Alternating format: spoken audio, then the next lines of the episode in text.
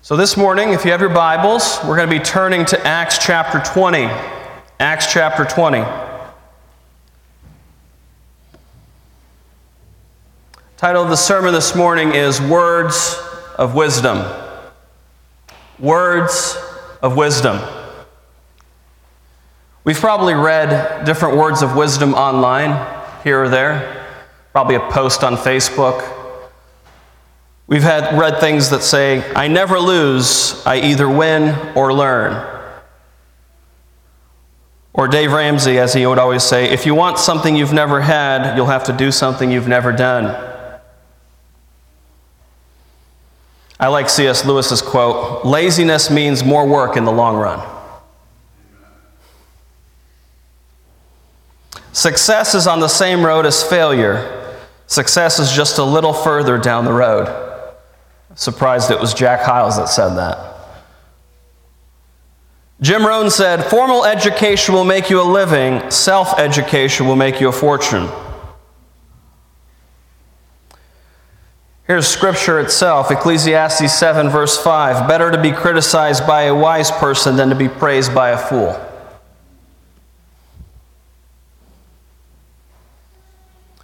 Here's one by Stephen Covey Be a, be a light, not a judge. Be a model, not a critic.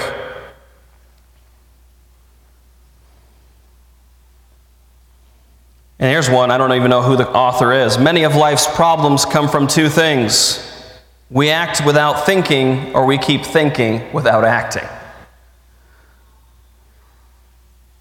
And in closing, before we get to the text this morning, Matthew 7, verse 20 just as you can identify a tree by its fruit, so you can identify people by their actions. We find that in Matthew chapter 7. See, this morning we're going to be looking at words of wisdom from the Apostle Paul in Acts chapter 20. But before we get there, I just want to quickly read verses 13 through 16, where there's a quick transition that Luke gives us from Troas to Miletus, where we will be spending our time this morning. In Acts chapter 20, verses 13 through 16, here's what it says Then we went ahead to the ship and sailed to Assos, there intending to take Paul on board, for he had given orders, intending himself to go on foot. And when he met us at Assos, we took him on board and came to Mytilene. We sailed from there, and the next day came opposite Chios. The following day, we arrived at Samos and stayed at Trogyllium. The next day, we came to Miletus for Paul had decided to sail past Ephesus so that he would not have to spend time in Asia, for he was hurrying to be at Jerusalem, if possible, on the day of Pentecost. What we see here is Paul, as happens to many of us, has to change his plans a little bit. He had to change his plans to make Pentecost instead of the original goal, which was Passover. There's about a 50, 50 uh, day gap between the two events. Paul decides going on ship won't be the better option for him, so he decides to travel on foot, which seems to be quicker. He continues to Miletus, where he calls for the Ephesian elders to come by. And this morning we're going to be looking at three specific things in this text. Number one, the ministry of the gospel in verses 17 through 27. Number two, warning of apostasy, verses 28 through 31. And number three, living out practically, verses 32 through 38. So, number one, ministry of the gospel, verses 17 through 27. From Miletus he sent to Ephesus and called for the elders of the church. And when they had come to him, he said to them, You know from the first day that I came to Asia in what manner I always lived among you, serving the Lord with all humility, with many tears and trials which happened to me by the plotting of the Jews how I kept back nothing that was helpful, but proclaimed it to you and taught you publicly and from house to house, testifying to Jews and also to Greeks repentance toward God and faith toward our Lord Jesus Christ. And see, now I go bound in the Spirit to Jerusalem, not knowing the things that will happen to me there, except that the Holy Spirit testifies in every city, saying that chains and tribulations await me. But none of these things move me, nor do I count my life dear to myself, so that I may finish my race with joy and the ministry which I received from the Lord Jesus, to testify to the gospel of the grace of God. And indeed, now I know that you all, among whom I have gone preaching the kingdom of God, will see my face no more. Therefore, I testify to you this day that I am innocent of the blood of all men, for I have not shunned to declare to you the whole counsel of God. What we see here is Paul taking the time to recap his ministry to the Ephesian elders. He's taking the time to actually recap his ministry, the gospel ministry that Christ has called him to. He reminds them of the things that he's done in this ministry, that he strived to serve in humility. He starts off by declaring that he says, Look, I wasn't looking for the spotlight, I was looking to serve humbly. Although Paul definitely got the spotlight quite frequently, inadvertently, right? Whenever he'd speak boldly the gospel message, he'd get the attention of those in that city, and they'd come right after him because for some reason the church decided to keep growing, and there was disciples being made, and people are following Christ. As we, we previously mentioned weeks ago, that idols were being made were no longer, you know, being sold. They no longer had business profit in those cities because Paul had preached there, and the gospel had changed people's hearts. Paul wasn't looking for the spotlight, but he definitely got it quite a bit. There were also many tears when he faced the trials. Listen, church, there's a real hurt to those that minister for the gospel. There's a real hurt behind the scenes for those that minister. You see, Paul faced many plots against his life. It wasn't just that people disagreed with his message, people were out to kill him. People wanted his head. Most gospel ministers here in America don't come anywhere near the intense persecution that Paul does here. But the truth is, we all have our share of tears if we actually care for the people that we share the gospel with. Every faithful minister of the gospel has definitely cried behind the scenes in trying to reach others for Christ. Paul told them here that they needed to hear what it is that Christ wanted him to, to give to them as a message, and that he was not going to hold anything back that was to their benefit. This would come whether it's in public teaching or private discipleship. Paul always shared with those that he ministered with directly exactly the same message, whether it was public or in private. The pastor or elder that's most consistent is the one that'll give you the, the same advice from the pulpit as well as in private, if you were to ask them. Withholding what would benefit another is essentially hurting them in the long run. There are so many people that try to help someone out, but then they're too afraid to say anything. And what they don't realize is the fact that they were too afraid to say something ended up hurting that person long term. That person ended up get, going into ruin, and we could have actually at least given them a warning, at least given them a, a word of wisdom, if you will, to stop them from the, the misery that they're about to experience. This is one of the probably the most difficult things, um, even for me as a pastor, is when, I, when, I'm, when I'm seeing a tremendous potential for students, let's say in the school or even in the church, especially young boys. Um, I get this sense that sometimes when you want to push them to do better, to be more excellent, that people kind of go, wait, wait, you got to go lighter on them. Why, why are you going so hard? And you really want to develop these, these young boys into men one day. Unfortunately, our culture has diminished the role of men in our society to where men and women are supposed to be equal in every sense, even including the, the differences that Scripture lays out clearly for us. The fact that God made them male and female, He made a distinction there. And unfortunately, we've tried to kind of convolute it all, mix it all together, and we've lost, lost what it is to be masculine, what it means to be feminine. And one of the things I, I, find probably as a, as a struggle for myself personally is I have three boys I'm raising, right? So when, I, when I'm dealing with boys in the school or I'm, I'm dealing with boys here in the church, to, that, to, to me, they're like my boys. I know it sounds strange to say it that way, but I go, listen, I want to develop my boys to be men, to be followers of Christ, to, to take responsibility seriously. And then when, you, when you, you try that approach in the school and parents look at you, well, I don't do it that way, and I understand that sometimes it's probably a different approach to different parents. But what's really, what's really heartbreaking is when you want the best for somebody and others go, just leave them alone. Let them do what they're going to do, anyways, without any instruction.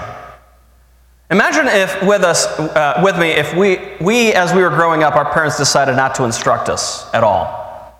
They decided not to give us anything that would really benefit us. Like that, that Mack truck that's coming around the corner, don't worry about it, buddy. Go ahead and play in the street if you want.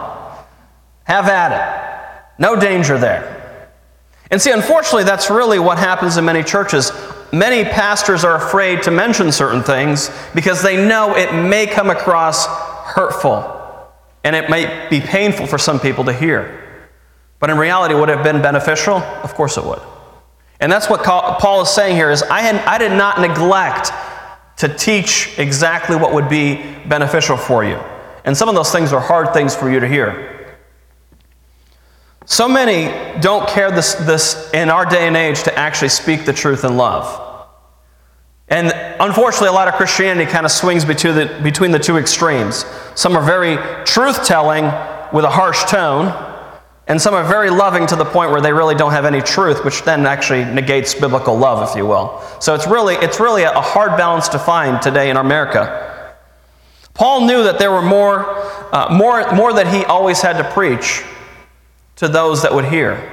And he always preached the same thing regardless of whether a person was a Jew or a Gentile. The doctrine of repentance was important for both. He treated people the same in regards to their need for repentance in Christ. It shouldn't matter who it is that we're around, the message of the gospel needs to be the same. You don't cater or change the gospel message simply based on the person you're dealing with. The gospel message stays the same. We should not mix it with anything else. You see, Paul knew also that there were more sufferings, as he mentions here, and prison awaiting him. I think history proved that to him, that no matter where he went, there was that awaiting him. Paul, though, is not about personal survival, unlike many of us. Unlike many of us today around the world, which is why I think everyone in this country is in a panic, right? It's survival. Let me live. Leave me alone. Keep me away from people that may infect me. I want to survive. Paul's approach is very different than that. Paul's approach is the gospel matters, and that my life at the end of the day doesn't. He has a totally different perspective than many do. He's not about self preservation. This life is not about him, it's ultimately for God and his glory. He's in a race and he intends to finish the race with joy. I think it's a phrase that's, that's really missed when we read texts of scripture like this that he wants to finish the race with joy. Unfortunately, many Christians lose their joy in the race. They lose their joy in the race. They don't always finish with joy. It's heartbreaking to see people that have walked with Christ longer than I have being miserable in their Christian life. It's hard for me to take advice from believers that have been in the faith for many years and see that there is no joy in their walk with God right now. It breaks my heart. It breaks my heart to see so many that have walked with Christ for so many years end up holding on to bitterness for so many years. Joy would not be the way that their life would be defined. But see, Paul's not about personal survival. He's there to finish the race with joy. There's something that he wants to fight for, and that's joy in his walk, in his race before God. You see, Paul is also not even looking to establish his legacy. He's looking to make sure that Christ is known to those around him, which is why he says, My life I don't count dear to myself. It really isn't about, hey, what are people going to say about Paul when he's done? What are people going to say about Jesus when it's done? That's what Paul was after. You see, I just actually I want to ask you to do something that you may not have actually considered. Ask yourself a simple question, even this morning. Am I living my life out of self preservation? Am I, am I living my life trying to get something for myself at the end of the day? Making sure that I survive financially, making sure that I survive physically, right? That's the big dilemma in the, in the world today. Are we living out of a sense of self preservation? Let me make sure my family's intact. I don't care about everybody else's family, I just care that my family is intact. Do we live out of that? Fear. The fear that we may lose certain things that we have right now that we hold precious. Do we have Paul's mentality? Are we looking to save our lives or lose it for the gospel? Are we looking to finish strong? Now, listen, the truth is, we all may f- slow down a bit in our intensity when it comes to our passion for God. But when it comes to the gospel, we need to stop and, and think through what it is that matters at the end of the day. It's not how you start, believer, it's how you finish. So many people start so bold, so passionate. And if you were to look later on in their life, they've been waning, they've been really barely, barely holding on, if you will, to their relationship with Christ. The ultimate is Christ holds on to them. That's the only reason why they're still saved. Listen, I just want to encourage you to ask God to give you maybe that second wind that you need to get back up and get going. To start realizing that, you know what, kids, it's not about just paying the bills for our family, it's about what God's called us to. You know, we're, we're sending our children to a Christian school not just because we thought it's a good idea. We're sending our children to a Christian school because God matters and the way His ways matter. It goes beyond whether or not it's our church run school or not. You see, there's an understanding here by Paul that he may not see these people again. As he departs for Jerusalem, he may not see these brethren again, these elders of Ephesus. But Paul tells him something incredible. He says, I am innocent of the blood of all men. He's been faithful to deliver everything that God has asked of him.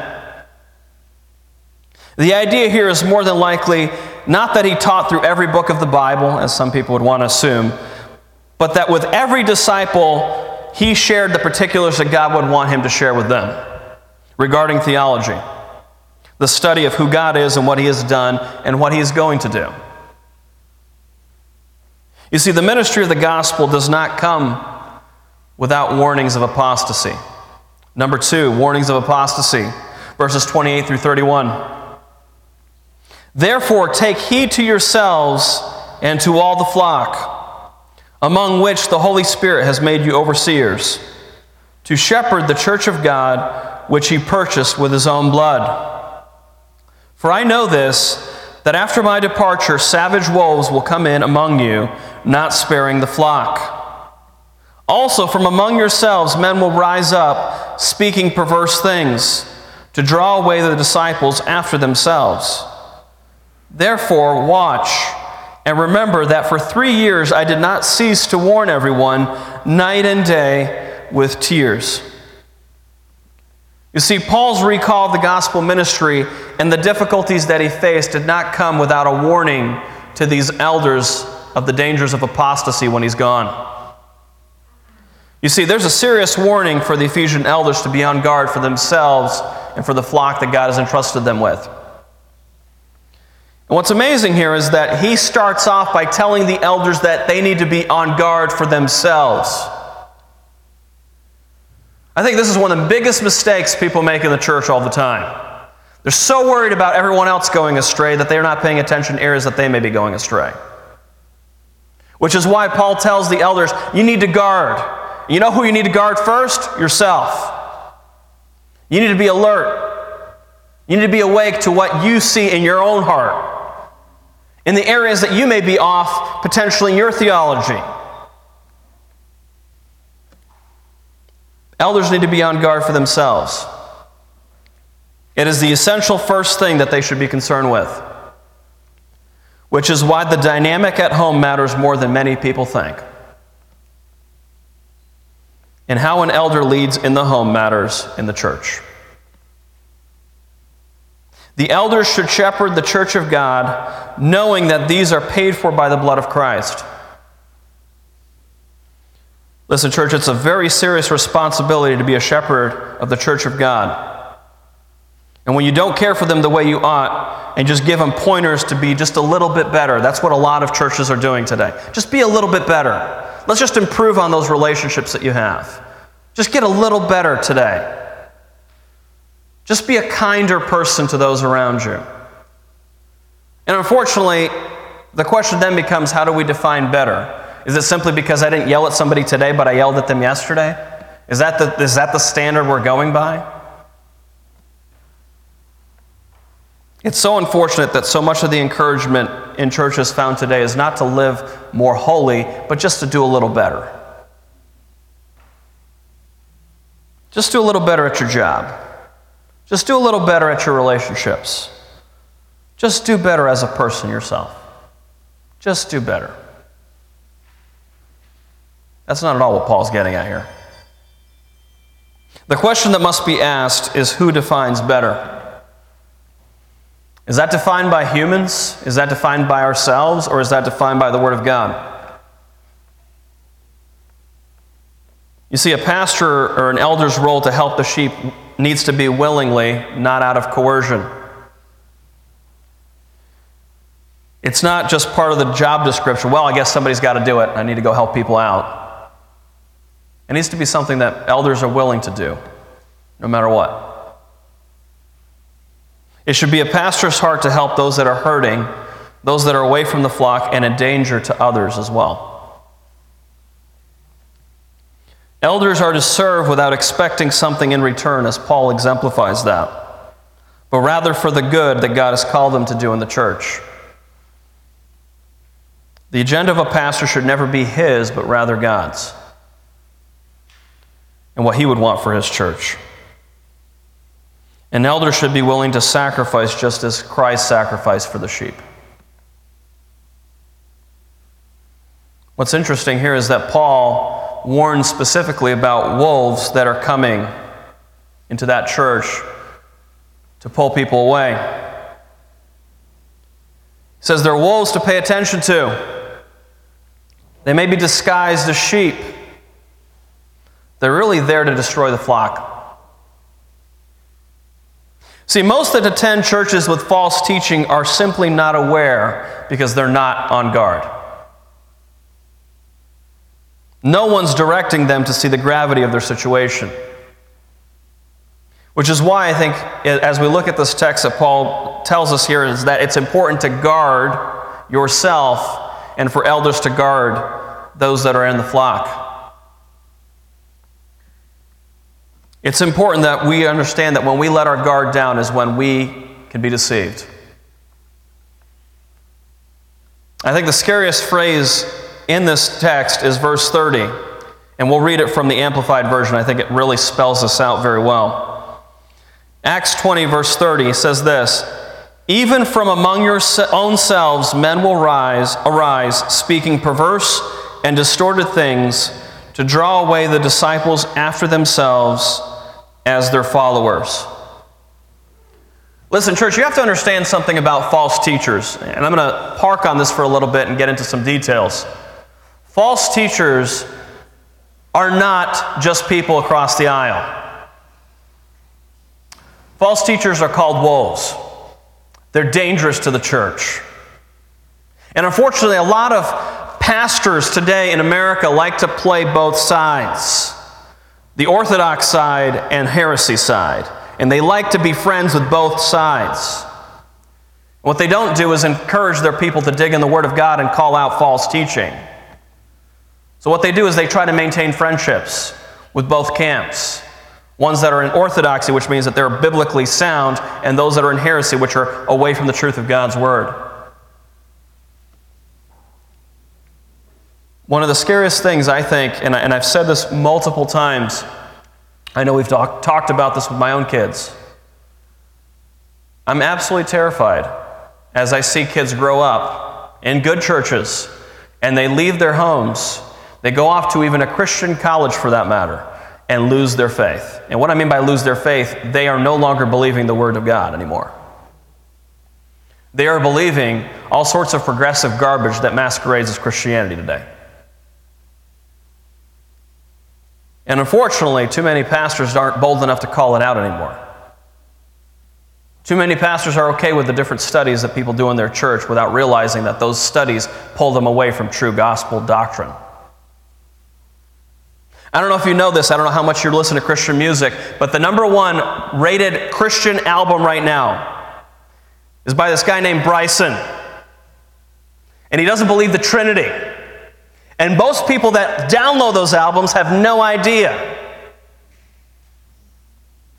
You see, these are the things that pastors should be telling their congregations, but they don't. People should be more aware, but they're not. Pastors should be telling their people to read the word for themselves a lot more, but the people come to the church and go, whatever the pastor says, I'm just going to go with. And they don't read the rest of the week, and they don't have any doctrine that really directs their life. There are people you think just love the Lord as you do. They're just serving in the church as you do. They could very well be one of the favorite people that you read their articles, and they could be heretics. They could be into false teaching that would be endangering to you. Paul is telling these elders to pay attention, to be alert. He's been warning them for three years that this was coming, by the way. He mentions that. It's not that Paul mentioned it once and forgot it, he kept warning them about this. It's much harder to invade a church with leaders who are alert. You see, Paul's been warning about this coming for years. The most mature leaders see beyond the horizon the dangers that are coming in the not too distant future. Paul continually warned them with tears in his eyes. I don't think some of you all get this sometimes. Pastor Rizzo warned us of so many things that are happening today years ago. He saw it coming, he was right on point.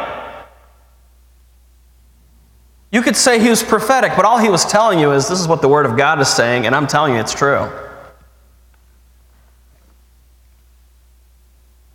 One of the hardest things, I think, and even in my role, is that you see people heading down paths that are dangerous and you want to warn them over and over, and they don't want to learn and they don't want to listen. They want to do it their way, anyways. And they look at you as if you don't care because you've been telling them the same thing. All right, I've had enough. You already told me. I know. I know. I know I shouldn't do this. You're right. Do you realize that people's hearts break when people go astray? You realize that Paul cared so much that he was in tears telling them, You need to watch out. Church, we need to watch out. It matters that we preach the Word of God faithfully. It does. And I know sometimes you want that warm, fuzzy sermon. I get it. And sometimes there are uplifting, encouraging texts of Scripture.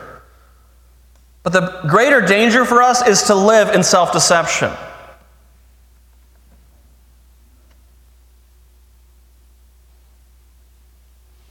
It breaks my heart every time when I see a parent or even parents with their children who follow God, they have no problem being inconsistent with their children. They want to tell their kids, do these things, go to Christian school, memorize scripture, and the parent has a completely different lifestyle. And they're trying to mix those two and trying to somehow raise their kids for the Lord, but at the same time don't care if they're inconsistent.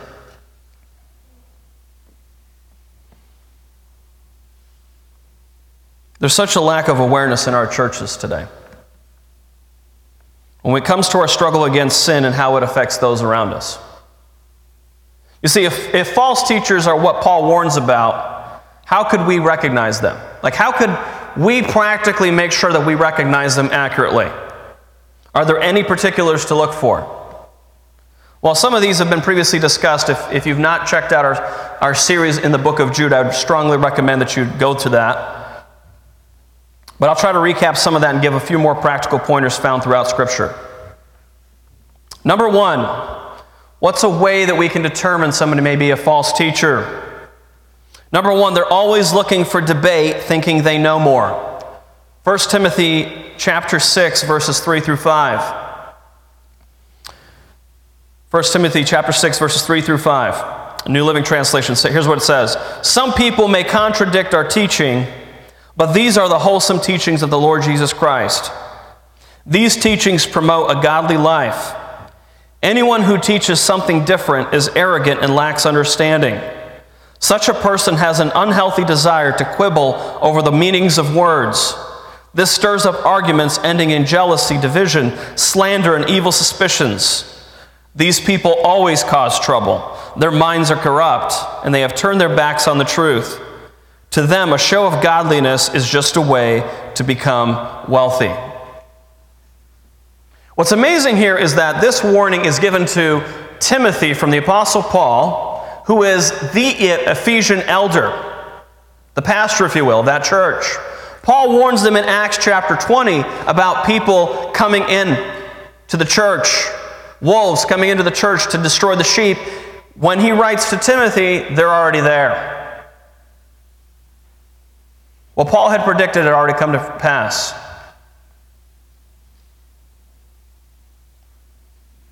Paul's now gone, and now people are gunning for Timothy. They're trying to push Timothy's stability and doctrine. What's another indicator that a person may be a false teacher? Number two, they exploit people for gain. 2 Peter 2 1 through 3. But there were also false prophets among the people, even as there will be false teachers among you, who will secretly bring in destructive heresies, even denying the Lord who bought them, and bring on themselves swift destruction. And many will follow their destructive ways, because of whom the way of truth will be blasphemed. By covetousness, they will exploit you with deceptive words. For a long time, their judgment has not been idle, and their destruction does not slumber. That's a huge indicator if a person's a false teacher, if they're exploiting people for gain. And it's very easy. Just turn on TBN. You'll be able to pick this one up pretty quick. You don't even have to look at the name, you'll see it by what they do. Number three, they want people to follow them rather than to follow God. Matthew 23 15 says this Woe to you, scribes and Pharisees, hypocrites! For you travel land and sea to win one proselyte, and when he is won, you make him twice as much a son of hell as yourselves. Listen, church, the agenda of a local church is not to be the pastor. The agenda is to be Christ and Him preached. Whenever a ministry is built around one person and we're going to elevate them to the, to the status of Christ, if you will, then that is not good for that church. And many times that's exactly what happens with false teachers. Their whole ministry is built around themselves. It's dangerous. Number four, they tell people what they want to hear. That's a mark of a false teacher. 2 Timothy 4 2 through 4. We'll read this from the New Living Translation as well. Preach the word of God. Be prepared whether the time is favorable or not. Patiently correct, rebuke, and encourage your people with good teaching. For a time is coming when people will no longer listen to sound and wholesome teaching. They will follow their own desires and will look for teachers who will tell them whatever their itching ears want to hear. They will reject the truth and chase after myths. Now, church, this is a hard one to detect. The reason why it's hard because it always comes across as genuine and caring, right? I'm telling you what you want to hear. You're amazing. You can do it. These are the kind of sermons a lot of people preach today. But it's only because it wants to make that person feel better rather than telling them that they need to align to the Word of God. It's hard preaching the Bible at times for those of us that preach faithfully. Because not every text is just full of thrilling encouragement. And unfortunately, most of America today wants only the encouraging passages. They don't want to hear that there's really a hell awaiting, which is why a lot of preaching today avoids that topic altogether. What do you mean, judgment? COVID, judgment. Let's disregard that. You need to be more afraid of the fact that you're dying here on this earth than anything else. Let's forget eternity that lasts forever.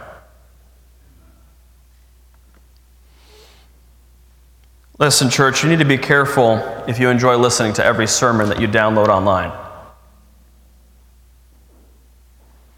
If you like listening to every sermon a pastor preaches, preaches, there should be some sermons that offend you at times.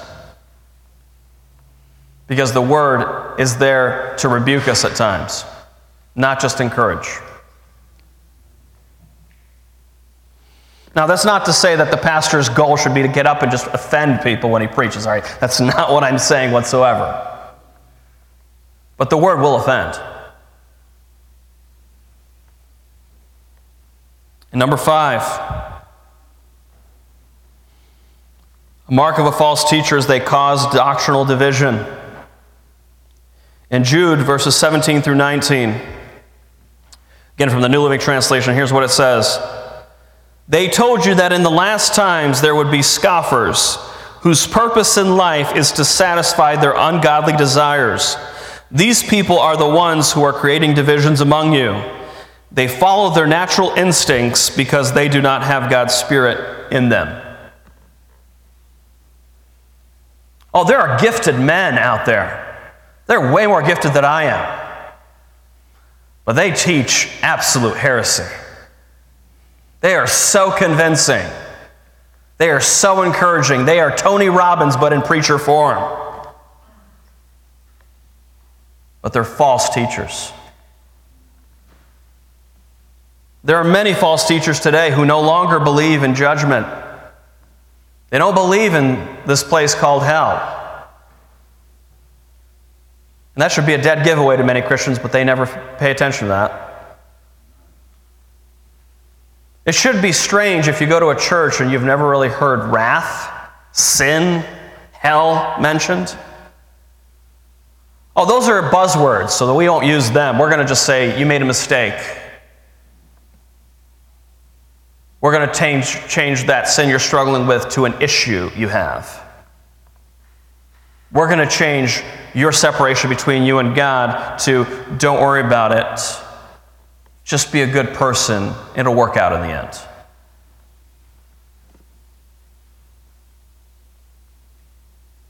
You see, the truth is, many believe that their view in the Bible is correct because it's progressive. It adjusted well to the culture today. And traditional Orthodox Christianity needs to be discarded. We need to just throw that out. It's outdated. These false teachers are more about their new-found insight than they are being faithful to the Word of God as revealed.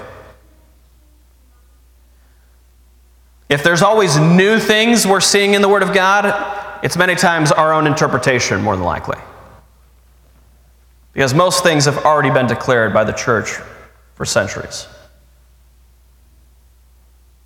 Now, listen, church, these are not all encompassing as a list, but they should be helpful for you personally to pay attention when you download a podcast online, when you listen to some sermon, when you read something on someone's Facebook wall from a pastor or preacher that they shared.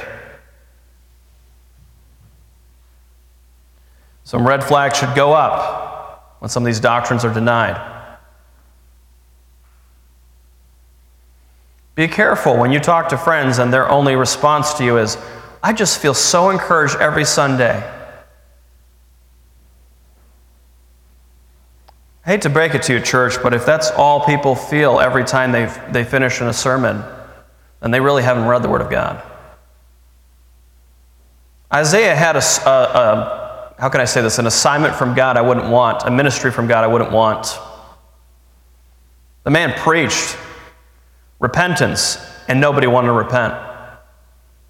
It wasn't positive, encouraging love. Sorry. So now Paul wraps up with the practical, uh, practical. Number three, living out practically. Verses 32 through 38. So now, brethren, I commend you to God and to the word of his grace which is able to build you up and give you an inheritance among all those who are sanctified. I have coveted no one's silver or gold or apparel. Yes, you yourselves know that these hands have provided for my necessities and for those who are with me. I have shown you in every way by laboring like this that you must support the weak. And remember the words of the Lord Jesus that he said, It is more blessed to give than to receive. And when he had said these things, he knelt down and prayed with them all. Then they all wept freely and fell on Paul's neck and kissed him, sorrowing most of all for the words which he spoke, that they would see his face no more. And they accompanied him to the ship. So, Paul, what are your closing thoughts to the elders? What would your closing thoughts be here as you're about to say goodbye? Well, let's read that again one moment here. I commend you to God and to the word of his grace. The word matters. Scripture matters. That's how Paul finishes as he's about to say goodbye. I commend you to the Word of God. I commend you to God and the Word of His grace. Get in the Word. That never stops. This Word is going to build you up and provide you an inheritance as it does for all saints. This word will instruct you of greater riches than you have on this earth, believer.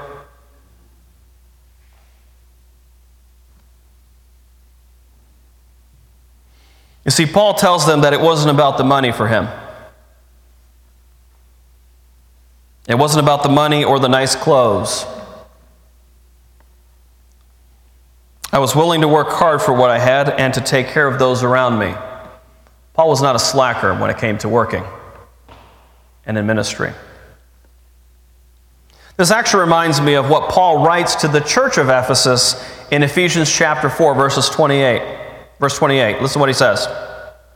Let him who stole steal no longer, but rather let him labor, working with his hands what is good, that he may have something to give him who has need. Don't be about taking from others without working hard yourself.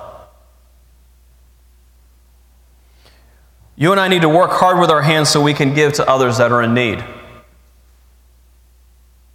It's really not about you, believer. If you can work, you should, but also don't neglect helping those that can't or have certain needs that need to be met. Any of us that have worked hard and been financially blessed should be ready to always help those that are in need. This does not mean that we're to help those that don't want to work. That's not what the text is saying. That's not the principle. Those in need are the ones that can't help their situation by working.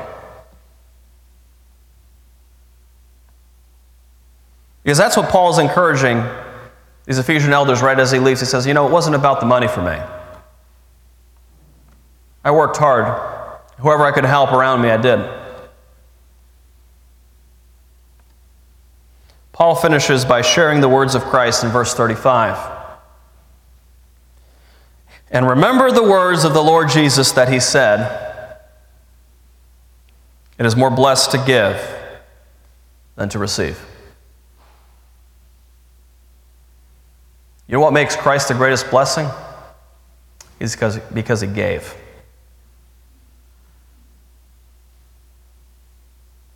Oh, we should be overjoyed that He gave us that. But He gave us so we can now give to others. What incredible truth that so many miss today. They wonder why they don't see blessing. Well, the greater blessing is in giving, not receiving, church. Everybody's thought of blessing is give me, give me. That's a blessing.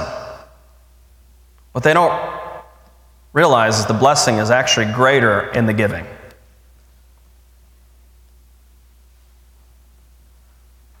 God so loved that he gave, right? We all know that verse. Listen, church, it'll bring us greater happiness and joy in being able to give rather than to receive, simply because we want something. What I love is how it finishes. They all kneel down and they pray together. And they cry, assuming that they'll probably not see Paul again.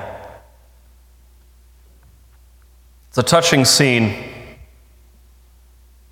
as they believe this will be the last time they get to see their brother Paul, the one that invested many years in their life.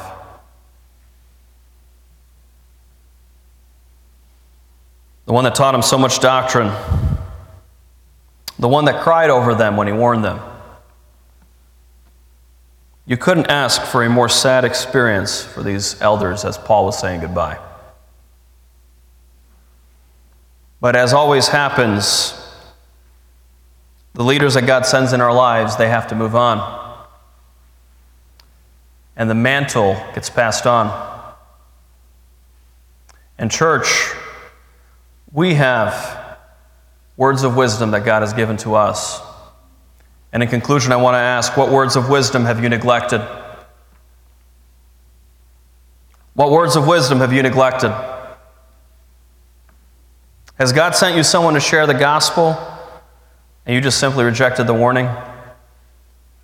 So you might be watching online and you're saying, well, it seems a little harsh for you to say that I need Christ and I don't have any help apart from him, but that's the truth.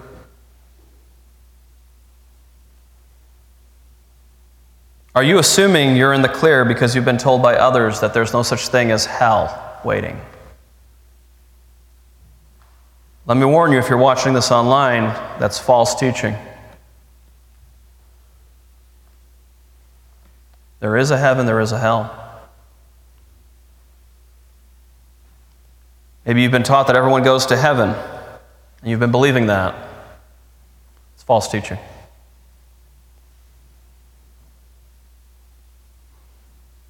These are all false teaching meant to lead you from the truth. Maybe you've been in the church as a sheep in the flock of God by those who care for your spiritual well being, and you've just not listened. Maybe you've stubbornly refused to acknowledge the danger that you actually may be in.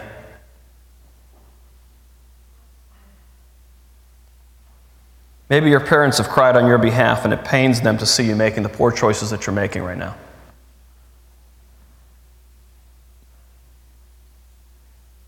Can I call you to repent?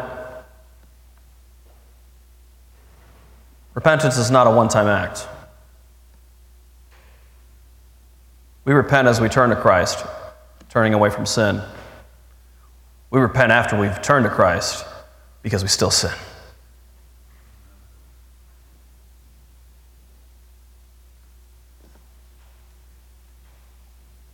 Turn from that sinful practice and come to the light.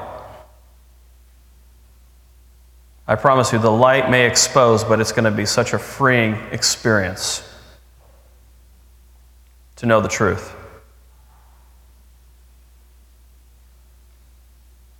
Have you've been listening to false teaching and you just haven't admitted it to yourself? Oh, you download podcasts, you download sermons online because they, they're very positive. Maybe feel good. Could it be that those are dangerous for you right now? And they've actually pulled you away from what you needed the most, which is God's Word. There comes a time in your life when all of us will be older. We all start young and then we get older, right? Should Christ not come, that those that are older, that have warned us, will depart. And the question is are we ready? Are we ready to carry on? The time to get ready, church, is now. It's not to wait a couple years from now. The time to get ready is now. It was actually yesterday. But if we haven't started, we need to start today. The time to read the word for yourself is now.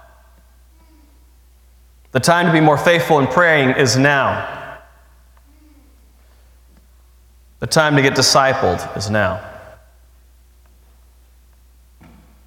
The time to be faithful in fellowship is now. Don't put off, church, what may become critical one day, and you have no one around to help you.